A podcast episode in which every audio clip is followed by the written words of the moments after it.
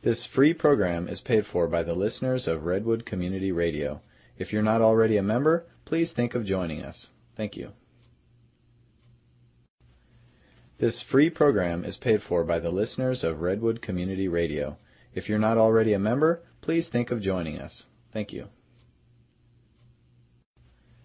This free program is paid for by the listeners of Redwood Community Radio. If you're not already a member, please think of joining us. Thank you. This free program is paid for by the listeners of Redwood Community Radio. If you're not already a member, please think of joining us. Thank you. This free program is paid for by the listeners of Redwood Community Radio. If you're not already a member, please think of joining us. Thank you.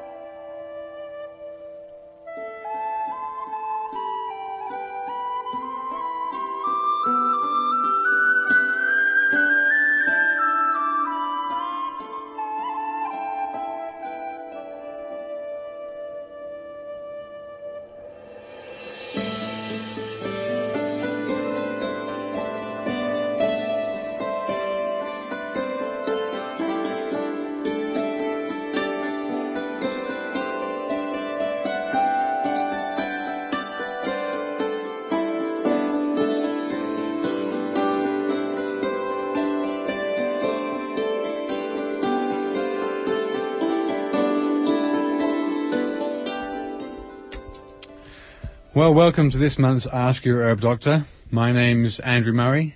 My name's Sarah Johannesson Murray. For those of you who perhaps have never listened to our shows, which run every third Friday of the month from 7 till 8 p.m., we're both licensed medical herbalists who trained in England and graduated there with a degree in herbal medicine. We run a clinic in Garberville where we consult with clients about a wide range of conditions, and we recommend herbal medicine and dietary advice.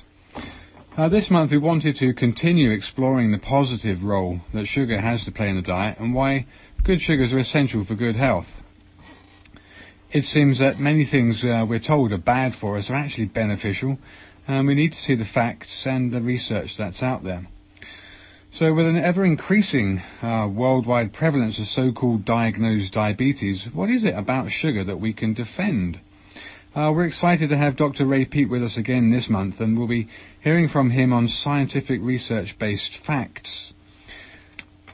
So you're listening to Ask Your Herb Doctor on KMUD Garberville 91.1 FM, and from 7:30 till the end of the show at 8 o'clock, you're invited to call in with any questions, either related or unrelated to this month's topic of dietary sugars and the protection they offer. The number here, if you live in the area, is 923-3911, or if you live outside the area, the toll-free number is 1-800-KMUD-RAD. So, Dr. P, thank you for joining us again. Hi.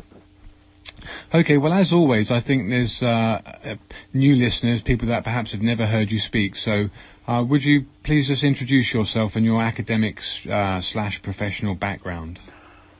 Oh, I've been writing a newsletter on health issues for about 30 years, and I started that about 8 years after finishing my PhD research at the University of Oregon.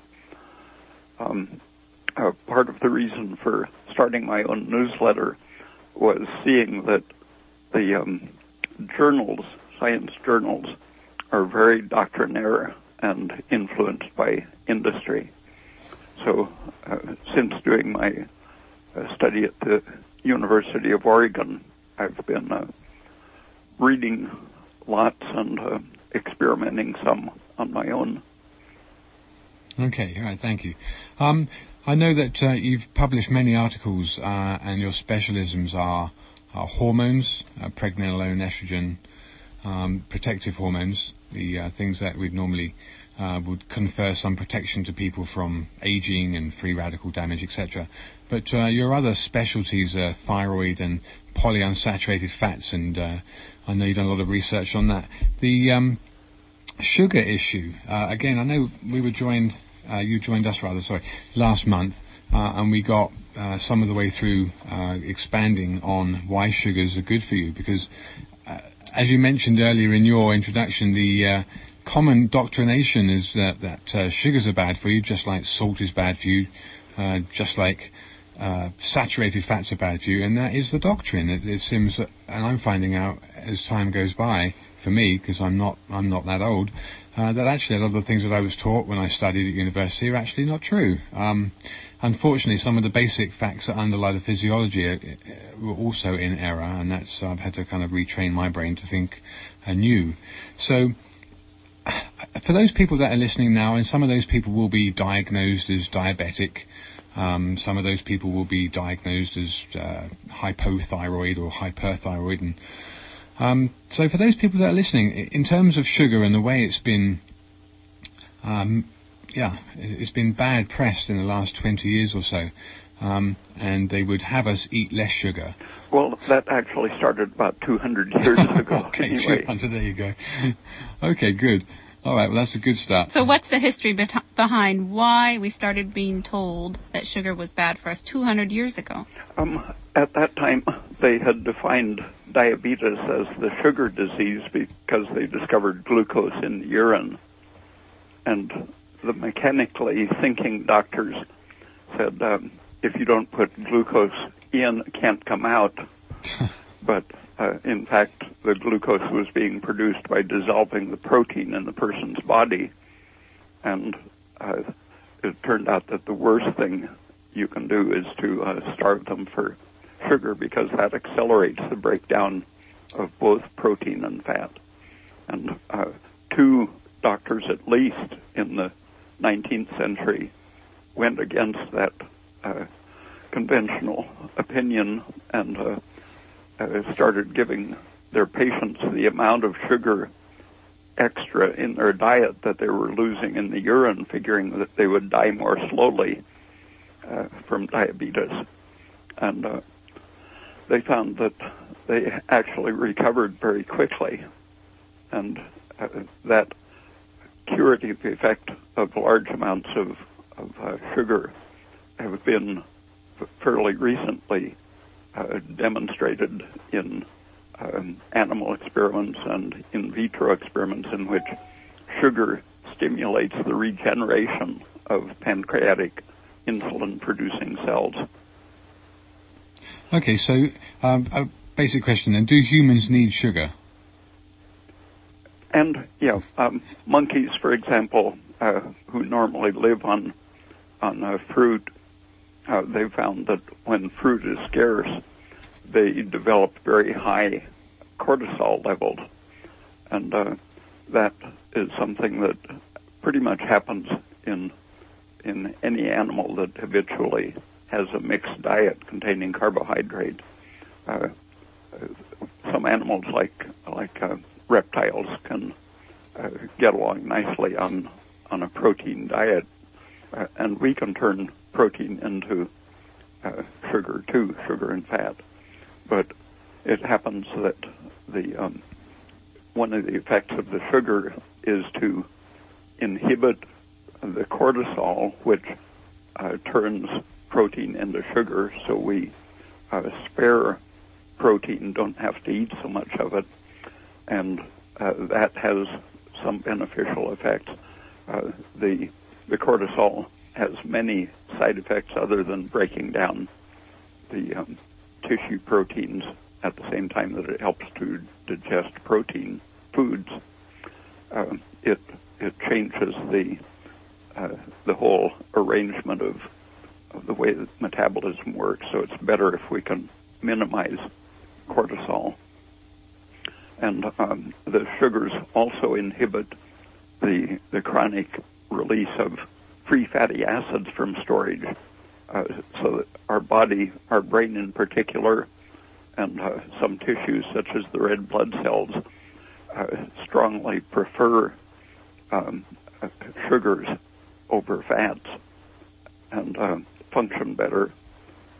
And when we get enough sugar, we inhibit the release of fats from storage and allow these tissues to have all the sugar they need.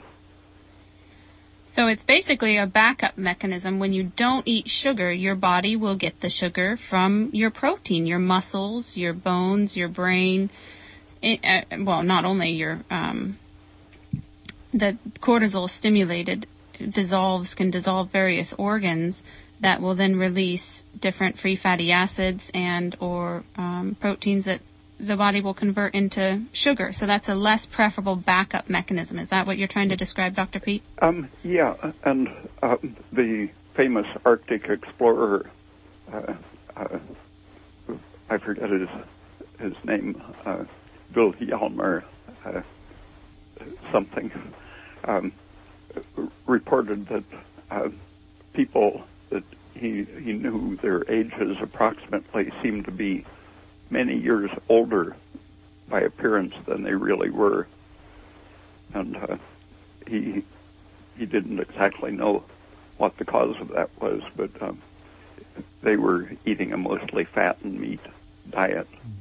And when people try to lose weight by fasting, what happens is for a day or so their cortisol is still high, and their metabolic rate is fairly high, and so what they're living on temporarily is a meat diet as they dissolve their muscles and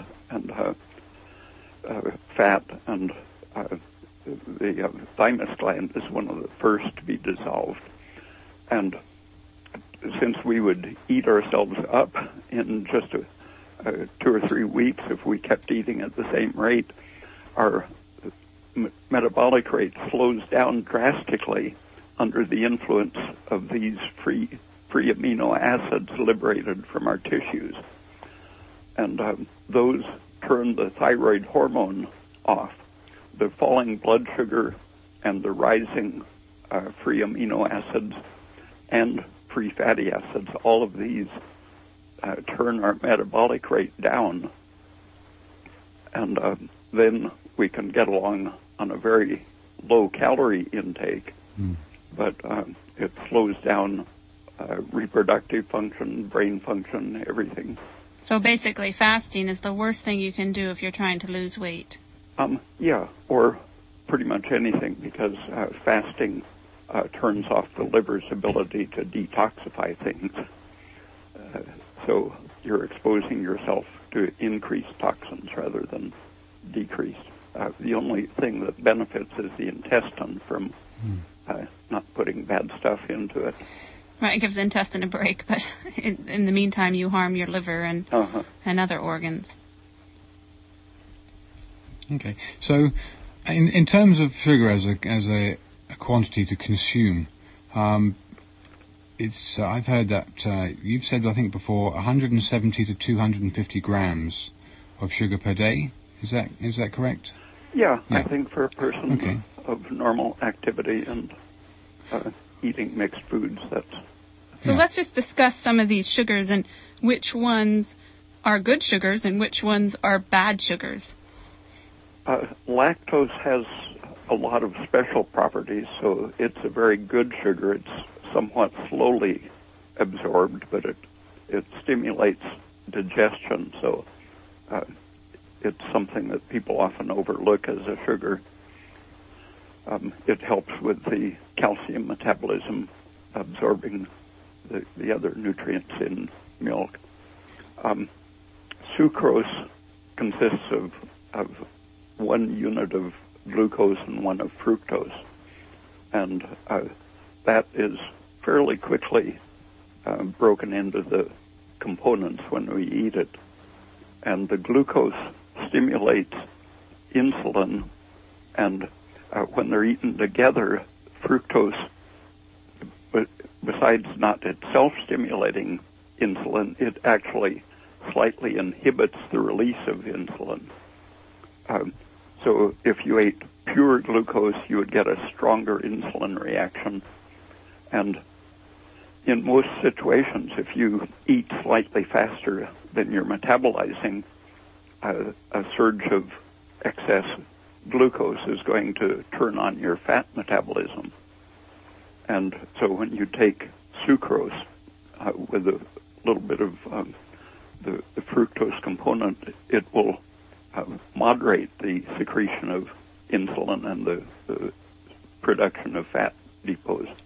Okay, because if something stimulates insulin, if a sugar stimulates insulin production, then your liver's not happy and you store that sugar as fat. So we want to be eating the types of sugars that don't strongly stimulate insulin so we can use the sugar in our liver and stimulate metabolism.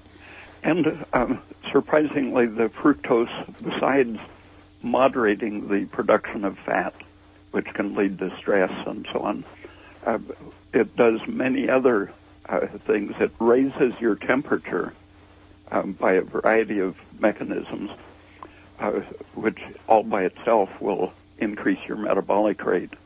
And it increases your conversion to energy of carbohydrate by about 20%.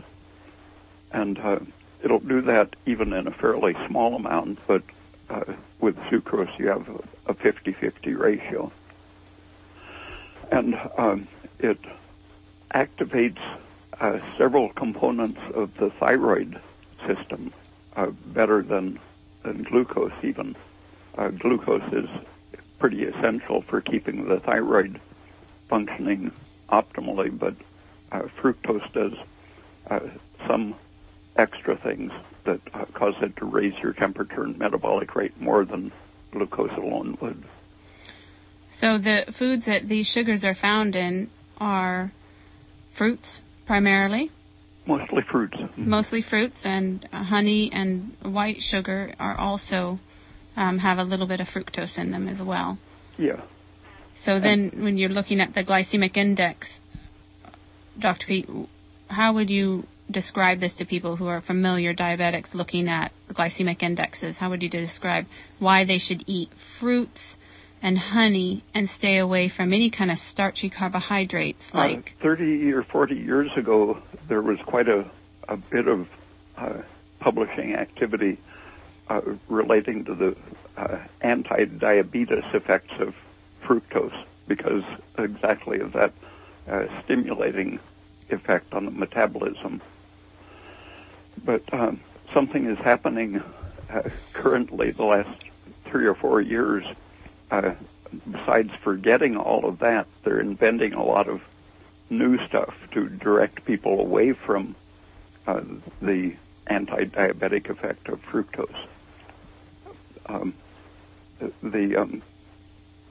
Supposedly some of the motivation of that is the popularity of what they call the high fructose corn syrup or corn sweeteners.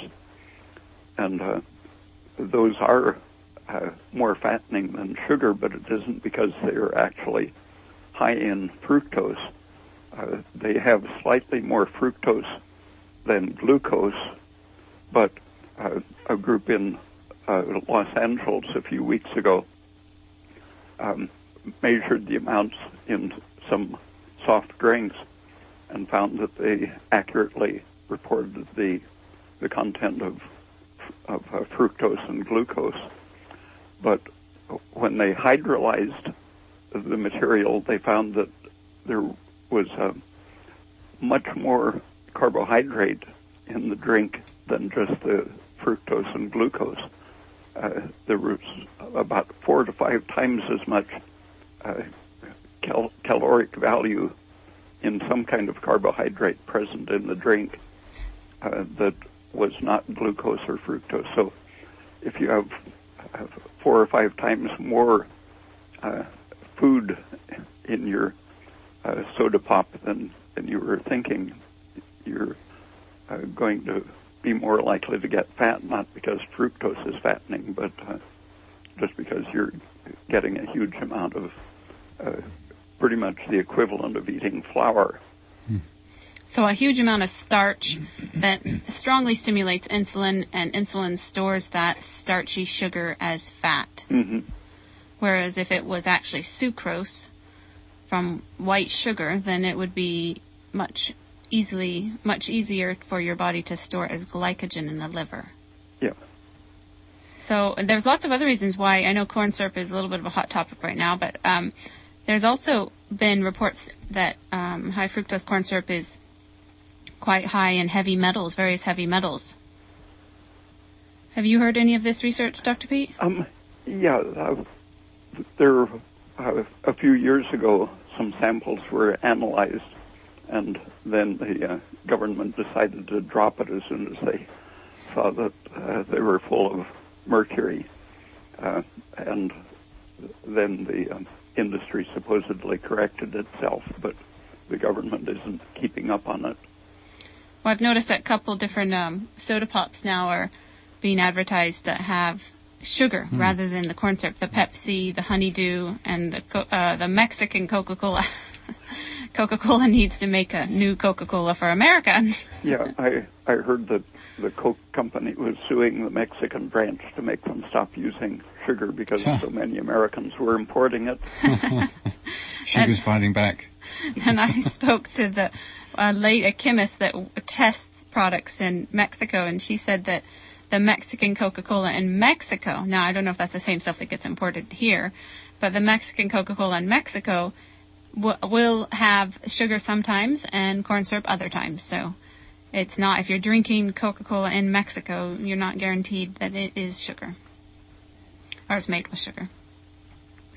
But anyhow, so I just wanted to cover very briefly the amount of sugar in grams or in ounces. We can do that conversion pretty quickly. It's probably 8 ounces of sugar a day.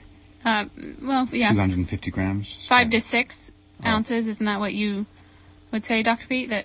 Some people can eat a lot more, but your appetite is a fairly good guide. If you are eating more than you're going to need in the long run, once your liver has enough glycogen, it tends to turn off your appetite. Mm. For everything or just sugar? No, just for sugar. Right. Okay, because I know last month you outlined the about 8 hours for the glycogen stores in the liver to be depleted, and that was a fairly rough average that you would get from the stores. So in terms of someone's diet, in order to keep up with their sugar consumption so that the liver is adequately primed with glycogen, maybe Sarah, I know because you look at the weights and measures of foods. Well, one glass of orange juice contains 25 grams of sugar. One glass of milk contains 12 grams of sugar, and one teaspoon of sugar only contains 4 grams of sugar. 1 tablespoon of honey contains about 17 grams of sugar. So if you're just looking at, sugar, actual sugar, it's easier to get a lot more sugar in fruit than it is actually in sugar, white sugar. And when you're eating fruit, the potassium and other minerals in the fruit really bypass the whole issue of glycemic effect, because the potassium itself has an insulin-like action that helps you turn sugar into glycogen. And if you ate too much, it would also produce fat, except that the presence of the potassium with your sugar means that it's going to not produce an excess of blood sugar. It's going to keep your blood sugar pretty level compared to eating the starches. Okay.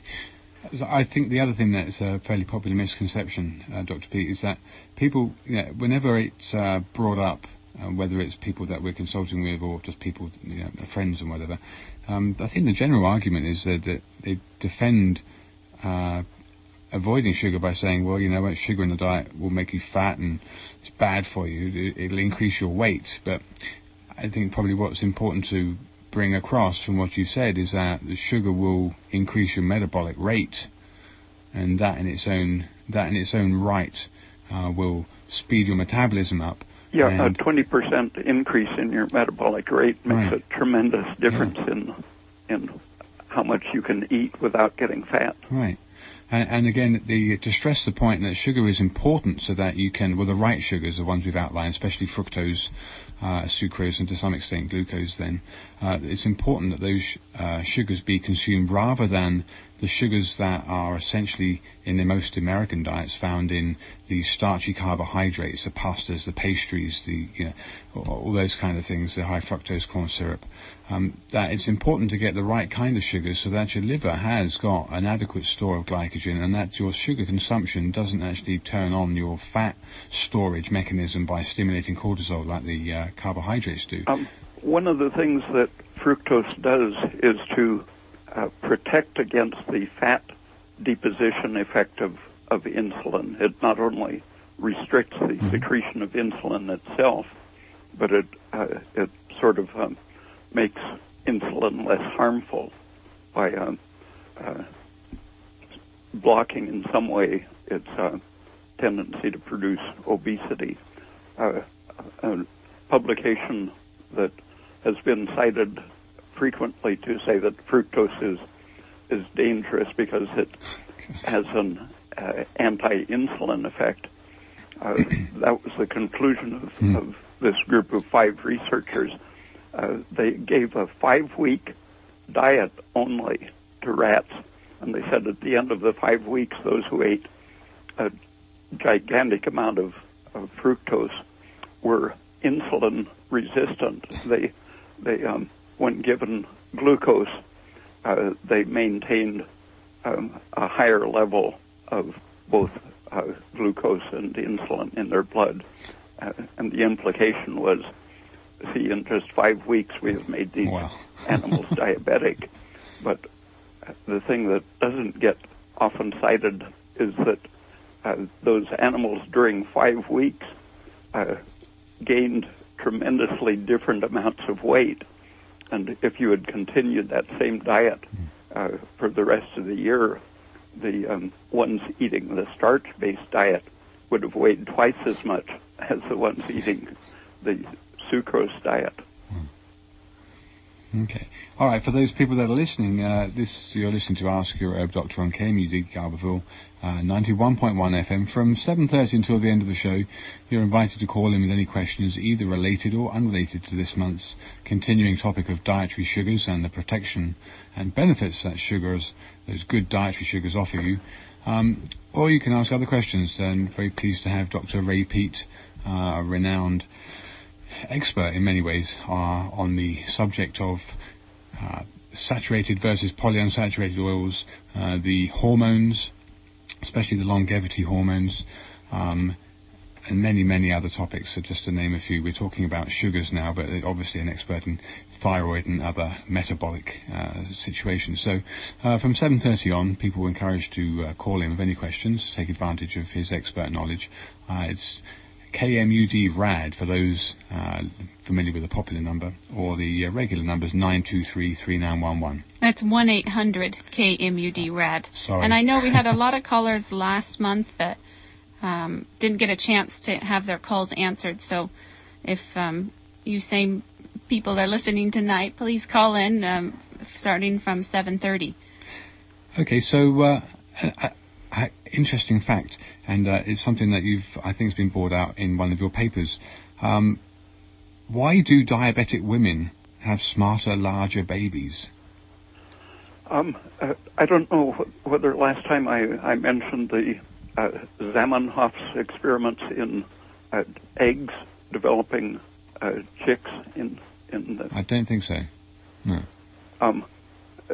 He noticed that their brains stopped growing before they were ready to hatch, 2 or 3 days, and he saw that the glucose that was in the egg originally was depleted before the whole body of the chick had finished maturing. Mm-hmm. And he saw that the brain stopped just at the time that the glucose was depleted, and he knew from studies on mammals in the 1950s and 60s that if you give a pregnant animal either estrogen or insulin, which will lower the supply of glucose, that their brain stops growing as long as the glucose is below a certain limit. So he made a little chip in the eggshell and injected some glucose right at the stage where the brain had stopped growing, mm-hmm. and found that that caused the brain to keep growing, and the chicken hatched with a brain bigger than chickens had ever normally had. Okay. Smart chickens, huh? Yeah, and that's a general thing that in humans, they see that about at 6 months gestation, the brain has many more cells than it will have right. at birth. Mm-hmm. So during that from 6 to 9 months, cells are dying rather than being created. Mm.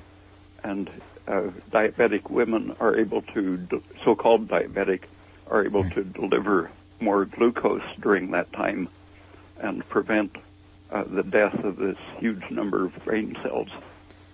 And, how do you feel when they give women who have supposedly gestational diabetes and they want them to restrict their sugars? Well, I met some women, one who had, I think he was 4 or 5 years old at the time, but her doctor had told her to restrict her sugar when she was pregnant again. And I asked about the development of the older boy, and she said that he had taught himself to read when he was, I think, 2 years old, and that at the age of 4 he was wearing an adult-sized hat and was a very well-behaved and precocious uh-huh. kid. Uh-huh. And I had heard many stories like that from old obstetricians who associated it with the so-called diabetes. But that caused me to look up where the idea of gestational diabetes came from, and it was in the 60s they were promoting the idea of a glucose tolerance test to diagnose diabetes very early, and it was out of those situations expanding the definition of diabetes that they started noticing that most pregnant women, healthy pregnant women, tend to have about 130 blood glucose, quite a bit above the non-pregnant normal. And that simply was redefined as something that is off the scale of normal unpregnant people, and so they started thinking of pregnancy in terms of diabetes. But that's just the body's natural response when you're pregnant is to raise the sugar so the baby has more sugar? Is that? Yeah, one of the things that Zamenhof did, besides adding glucose to the eggs, or glycine was another thing, it turns into glucose. He added progesterone and found that also keeps the brain growing, and it helps to stabilize, make more efficient use of glucose, and that glucose and progesterone work together. Women with low progesterone tend to have unstable low blood sugar and many more problems with all through the pregnancy, mostly related to ups and downs of blood sugar. Okay, we've actually got a caller on the line, Dr. Peat, so sorry to cut you short. We'll get back to Zamenhof and what you were talking about after we take this call. Are you on the air? Hello. Hi, you're on the air. Oh, good. This is not a question about my house, because I'm kind of an organic fruit and vegetable gardener and great. But I got a lady friend who is overweight, and I knew her when she wasn't overweight, and I suspect that she needs to kick up her thyroid a bit, to kick up her metabolism so that she can burn that fat. And you're saying, the doctor, the guest, is saying certain sugars would do that? I mean, she's pretty cool. She knows to eat a lot of fruits and vegetables and stay away from too much carbohydrates and all that. But I must have missed something. I came in late. What's the relationship between the sugars and the thyroid being stimulated to kick up the metabolism? I'll take the answer off the air. I don't quite understand that relationship. Okay, thank you. Dr. Peat, would you like to answer that question? Yeah, if your diet isn't providing either glucose or the mixture of glucose and fructose, your liver can't activate the thyroid hormone as fully if you're living on a high-protein diet and fat. Your liver will slow your whole body metabolism down, and that's just as effective as if your thyroid gland had shut down. Now, you're saying this because the liver converts T4, which is the inactive hormone, into T3. Yeah, the liver makes about 60 or 70% of the active hormone. Okay. And once your liver slows down, if you try to boost it just with the thyroxine T4, mm-hmm. That will tend to turn your own thyroid hormone production down. Right. So if you're going to supplement, it has to be a balanced T3 and T4, but often just by avoiding the things that inhibit the conversion of thyroxine to the active form, avoiding too much of the muscle meat, mm-hmm. Avoiding the polyunsaturated fats, mm-hmm. and getting enough of the prothyroid nutrients and chemicals. Sucrose and lactose are both effective at maintaining your production of thyroid active hormone. So to summarize that would be limiting the amount of muscle meat means the steaks and burger and those types of meat.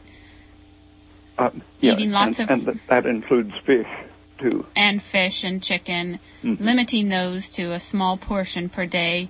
Or, I mean, what would you recommend for an overweight person? How much meat a day or a week should they eat? Well, if a person really wants to concentrate on losing weight, using milk as their main protein, milk and gelatin are the most favorable for weight loss, partly because the milk comes with such a generous supply of calcium, and calcium powerfully stimulates the metabolic rate. And having enough salt in your food is another thing. The salt and the calcium interact to stimulate your metabolic rate. The sugar in itself, the fructose in particular, activates the whole range of cells independently even, but it activates the production of the active thyroid hormone. And apart from that, these things activate cells. Even if you're deficient in thyroid hormone, you can keep the activity going to a great extent with sucrose, salt, and calcium. So that's white sugar, salt, and calcium. And also the polyunsaturates, just in case there's some listeners that haven't heard our shows and Dr. Peat's discussion on polyunsaturated fatty acids. Those are powerfully thyroid toxic oils, and they are found practically everywhere.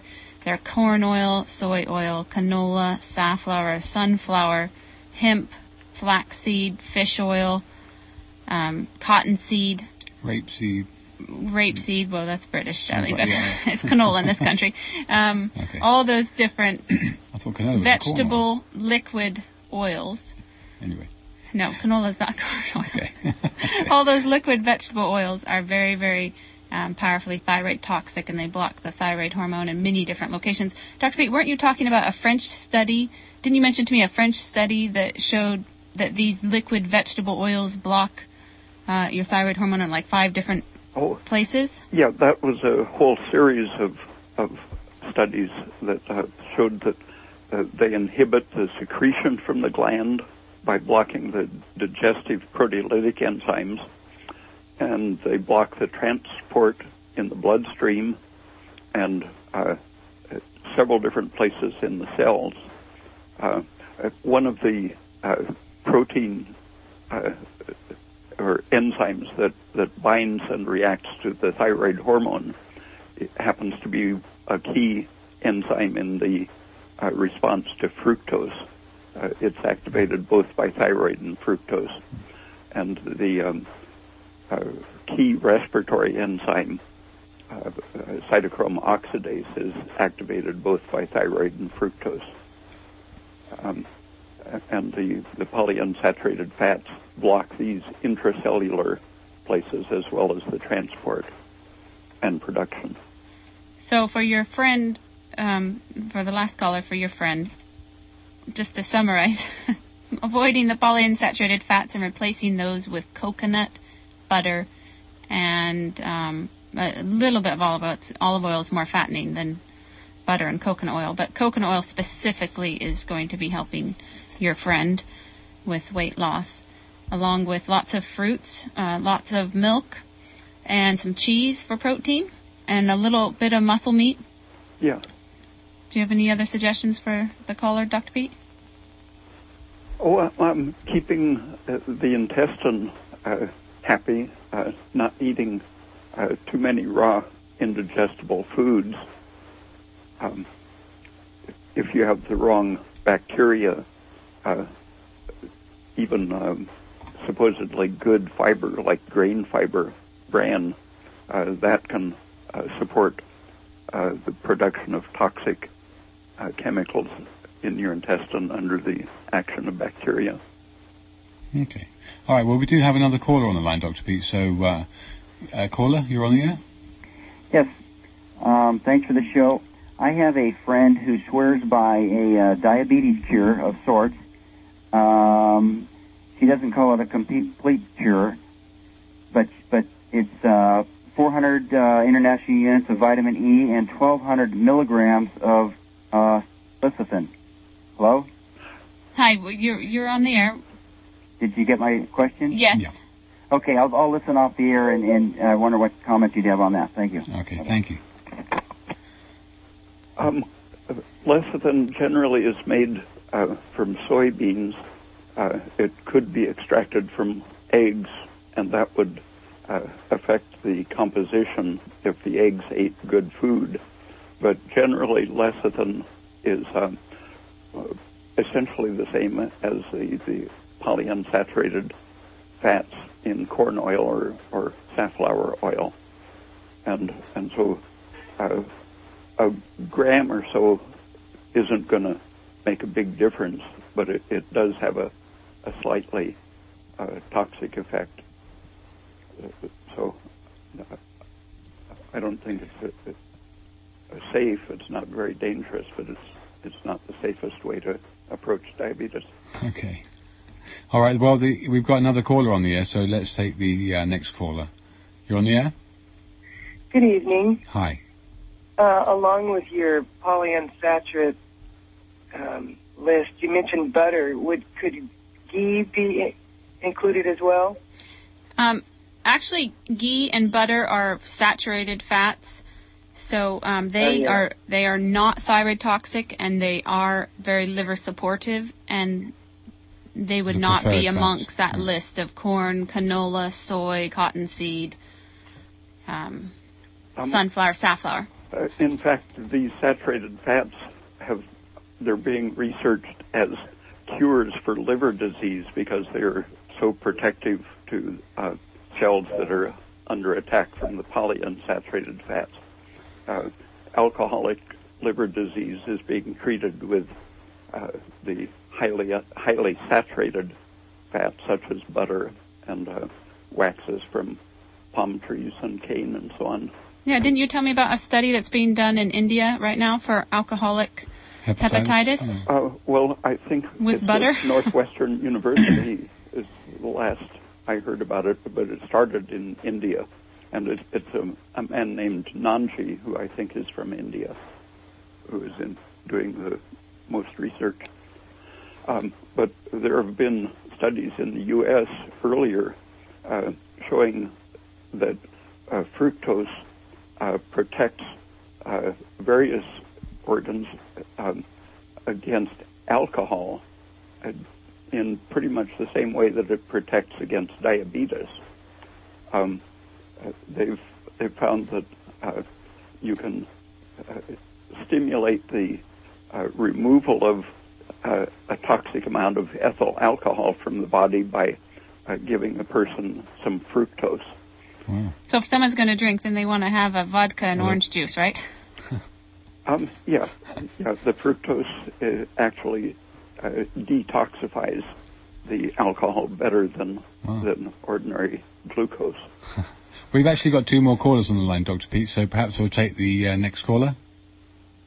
Thank you. My name is Mike, and I'm interested in finding out about dairy, and Dr. Peat was talking about sugar and proteins. Okay. And he mentioned different types of proteins.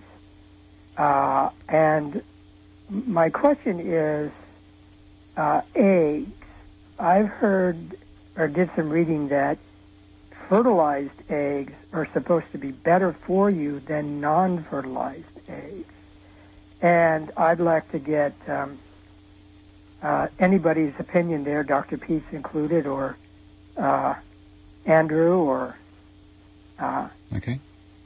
the other person, Sarah. And I'll take my answer off the air. Thank you. Okay, thank you. Cool. Dr. Peat, do you have any...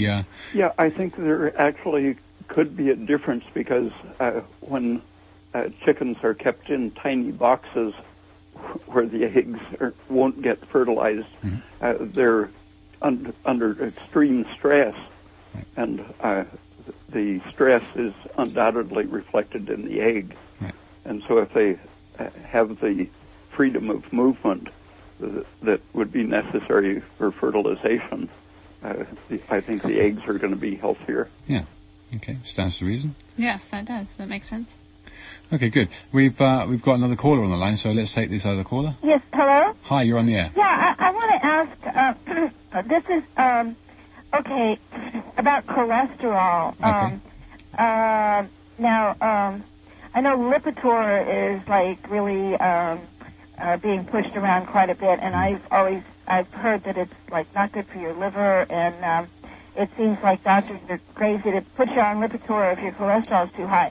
And my daughter recently was told by her doctor that her doctor is not happy with her cholesterol level. She's tried to lower it with diet, and it's not like super high, but she thinks her doctor thinks it's too high and says if it isn't lower in 6 months, I'm going to put you on Lipitor. And I really have my trepidations about this Lipitor.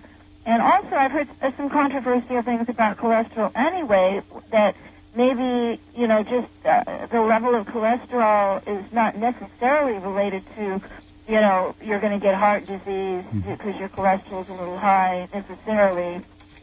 So I'd like to know what you think, about the cholesterol issue in itself and how much it really does relate to heart disease. And what do you think about Lipitor? Is it dangerous to take? Or, do you think people should run out and take this medicine to lower their cholesterol so they won't get a heart attack? Can I just ask you what your daughter's cholesterol was? Do you remember? I can't remember exactly. Well, how old is your daughter? She's about 38. Yeah. Okay. There have been several studies showing that lowering cholesterol by any drug means has pretty serious side effects. That's because cholesterol is, next to glucose, it's probably our single most important protective all-purpose molecule. The reason it rises during stress in a fairly healthy person is that it's our defensive molecule, and it's the precursor to the anti-stress hormones. It's used massively in making the steroids, such as pregnenolone, DHEA, and progesterone. And if you artificially lower the supply of cholesterol in the blood, you're going to just proportionally push down the amount of progesterone you can make. And that seems to be why it causes so many disastrous effects, increasing the general mortality in people who are using drugs to push down the cholesterol. Can you tell me what some of these bad effects are of Lipitor? That particular drug, I don't know, but muscle... It's probably the most popular one for lowering cholesterol. Well, one of the things that has turned up a lot in recent years is breakdown of muscle, skeletal muscle. First pains, and then sometimes seepage of enzymes and myoglobin into the blood, damaging the kidneys. Well, the Lipitor is a statin drug, I believe. So aren't statins really hard on your liver, Dr. Peat? Yeah, and it's through that effect, I think, that they affect the muscles. The muscles are destabilized if they aren't getting enough cholesterol. All of your organs, including the brain, suffer when your liver isn't supplying enough cholesterol, even though other cells can make it. The liver is there. Why are they so upset about your cholesterol being a little on the high side? You know, I'm not talking about really super high, but, you know, above the level it's supposed to be healthy. Why are they so concerned about that as if that's going to kill you when it sounds like the medicine's worse for you? Yeah, there was a study a few years ago of older people in nursing homes, for example, looking at their cholesterol as they aged and seeing what the life expectancy was in relation to cholesterol. And the longest-lived people, I think, were up around 280 milligrams of cholesterol.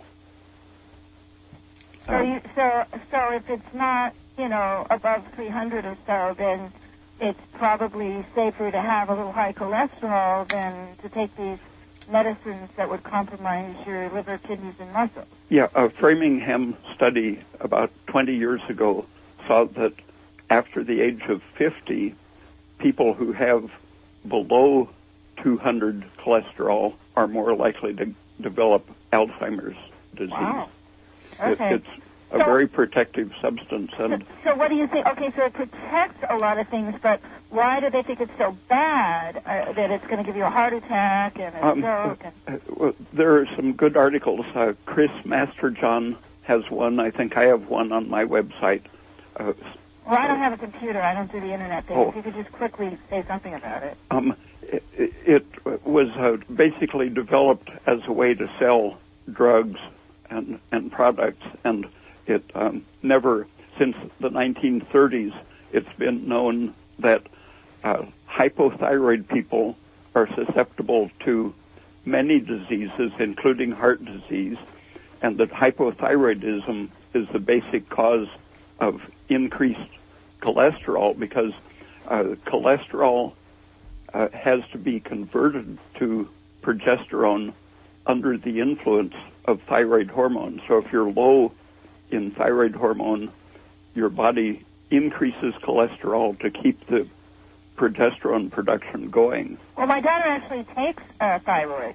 She's supposed to, she apparently her thyroid... Well, maybe she needs to take a T3, T4 drug called Thyrolar. She's probably only taking Synthroid or Levoxyl. The metabolic rate is a mirror image of the blood cholesterol level, so that when your metabolic rate is below normal, your cholesterol will defensively rise above normal. And as you increase your metabolic rate, your cholesterol will come down as a mirror image. But doctors have disregarded the effect on the metabolic rate and they prescribe only the inactive part of the thyroid hormone, and very often people stay hypometabolic despite taking thyroid. Okay, one more quick question about the sugar thing. Now, are you saying that sugars, even white sugar, I know that high-fructose corn syrup isn't so good, but fruit sugars from fruit and fruit juice and even white sugar is okay, but the bad thing is like white flour, white rice, white pasta, white carbohydrates, what they call the simple carbohydrates. You say that's the real what is the more bad for you. So let's say if you eat sugar in, let's say, a good ice cream, is that's better way if you're going to eat sugar than in, let's say, a pastry or something with flour in it. Voila. Yeah, definitely. Yeah. Hit the nail on the head. It's not necessarily sugars that people should cut out, but it's the refined carbohydrates that they need to lower to lose weight. And yeah, the starches and the polyunsaturated fats are the main culprits in fatness. Uh-huh. Okay, thank you very much. And another thing I wanted to mention about the cholesterol is think of the cholesterol as a bandage, because, Dr. Peat, you told me about a study that the Japanese came out with showing that actual arteries are blocked up by polyunsaturated fats, all these vegetable oils, and the body bandages it over with a cholesterol plaque. The unsaturated fats are very reactive with oxygen, and the bloodstream is where there's the most oxygen for them to react with. The saturated fats that we make in the liver, if we eat too much sugar and are low thyroid and have high estrogen and high cortisol and such, we might have high triglycerides, but these made in the liver are saturated, and they happen to be protective to the heart. Right. So the thing is to avoid the things that cause the distorted blood lipids, not to try to lower the lipids themselves, but to remove the cause. Right. So so if someone has high cholesterol, try to find out what's causing that. If it's low thyroid, get that treated. We can talk to you more about that maybe on the next show. But I do have, the engineer has a question, Dr. Peat. Okay. She wants to know what you think of Splenda and all the artificial sweeteners.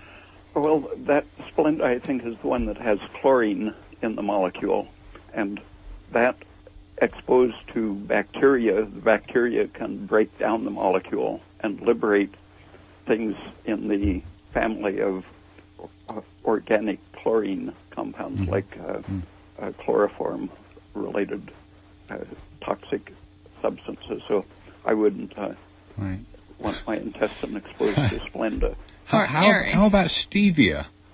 It's pretty safe. Yeah, because I hear they're actually wanting to take it off the market in America. I think it's maybe getting too much of a foothold as a safe alternative. And I saw some press release about the FDA and some controls. They want to basically crack down on it. I couldn't quite understand it. It seemed a bit too bizarre, but okay. Well, there we are. Sarah, do you have anything else? No, I think that's it. So basically all those artificial sweeteners, Dr. Peat, you'd recommend to our listeners that they avoid those. Yeah, sugar is so much more nourishing, protective. Thank you, Dr. Peat. Okay, well, thank you so much for joining us, Dr. Peat. I just want to let people that are listening know how they can reach you or how they can read more about your research. We've been joined by Dr. Ray Peat, endocrinologist and research scientist. He has a website. It's www.raypeat.org. Oh, gosh, .com. Oh, gosh, I keep saying that. I'm sorry. I need more thyroid. Okay, raypeat.com. And there are lots of articles on his homepage, and they're all referenced scientific articles. And that's spelled RAYPEAT. .com. Okay. So, yeah, once again, thank you so much for joining us, Dr. Peat. Okay, thank you. And for those people who have been listening, we can be contacted during normal business hours, Monday through Friday, 9 till 5. We have our phone number is... You want to give out the regular... Toll-free. Toll-free, there you go. If you want to call toll-free, it's 1-888-926-4372, and that stands for WBM Herb, for Western Botanical Medicine Herb, or you can call us on our local number 707-986-9506. We look forward to hearing from anybody and everybody with any further questions about this show or other shows we've done in the past. Thank you for listening. Yep, and for those who tune in this evening and to those who have ears, let them hear. So thank you for joining us, and we'll see you next month when the clocks will be going back and it'll be dark on our way into the studio until April. So get the fires burning and get yourselves shut down for some recuperation. We'll see you November 19th. Thank you for listening.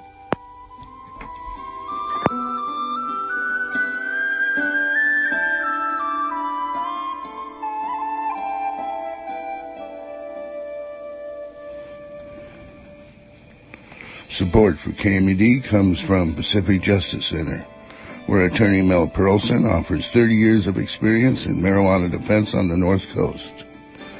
To schedule an appointment for initial consultation and case analysis. Please remember that this program is supported by the listener members of Redwood Community Radio. If you like what you hear, please consider becoming a member of KMUD or renewing if you've already joined. A regular yearly membership is $50, but we accept any amount. Help us keep free speech alive. Please remember that this program is supported by the listener members of Redwood Community Radio. If you like what you hear, please consider becoming a member of KMUD or renewing if you've already joined. A regular yearly membership is $50, but we accept any amount. Help us keep free speech alive. Please remember that this program is supported by the listener members of Redwood Community Radio. If you like what you hear, please consider becoming a member of KMUD or renewing if you've already joined. A regular yearly membership is $50, but we accept any amount. Help us keep free speech alive. Please remember that this program is supported by the listener members of Redwood Community Radio. If you like what you hear, please consider becoming a member of KMUD or renewing if you've already joined. A regular yearly membership is $50, but we accept any amount. Help us keep free speech alive. Please remember that this program is supported by the listener members of Redwood Community Radio. If you like what you hear, please consider becoming a member of KMUD or renewing if you've already joined. A regular yearly membership is $50, but we accept any amount. Help us keep free speech alive.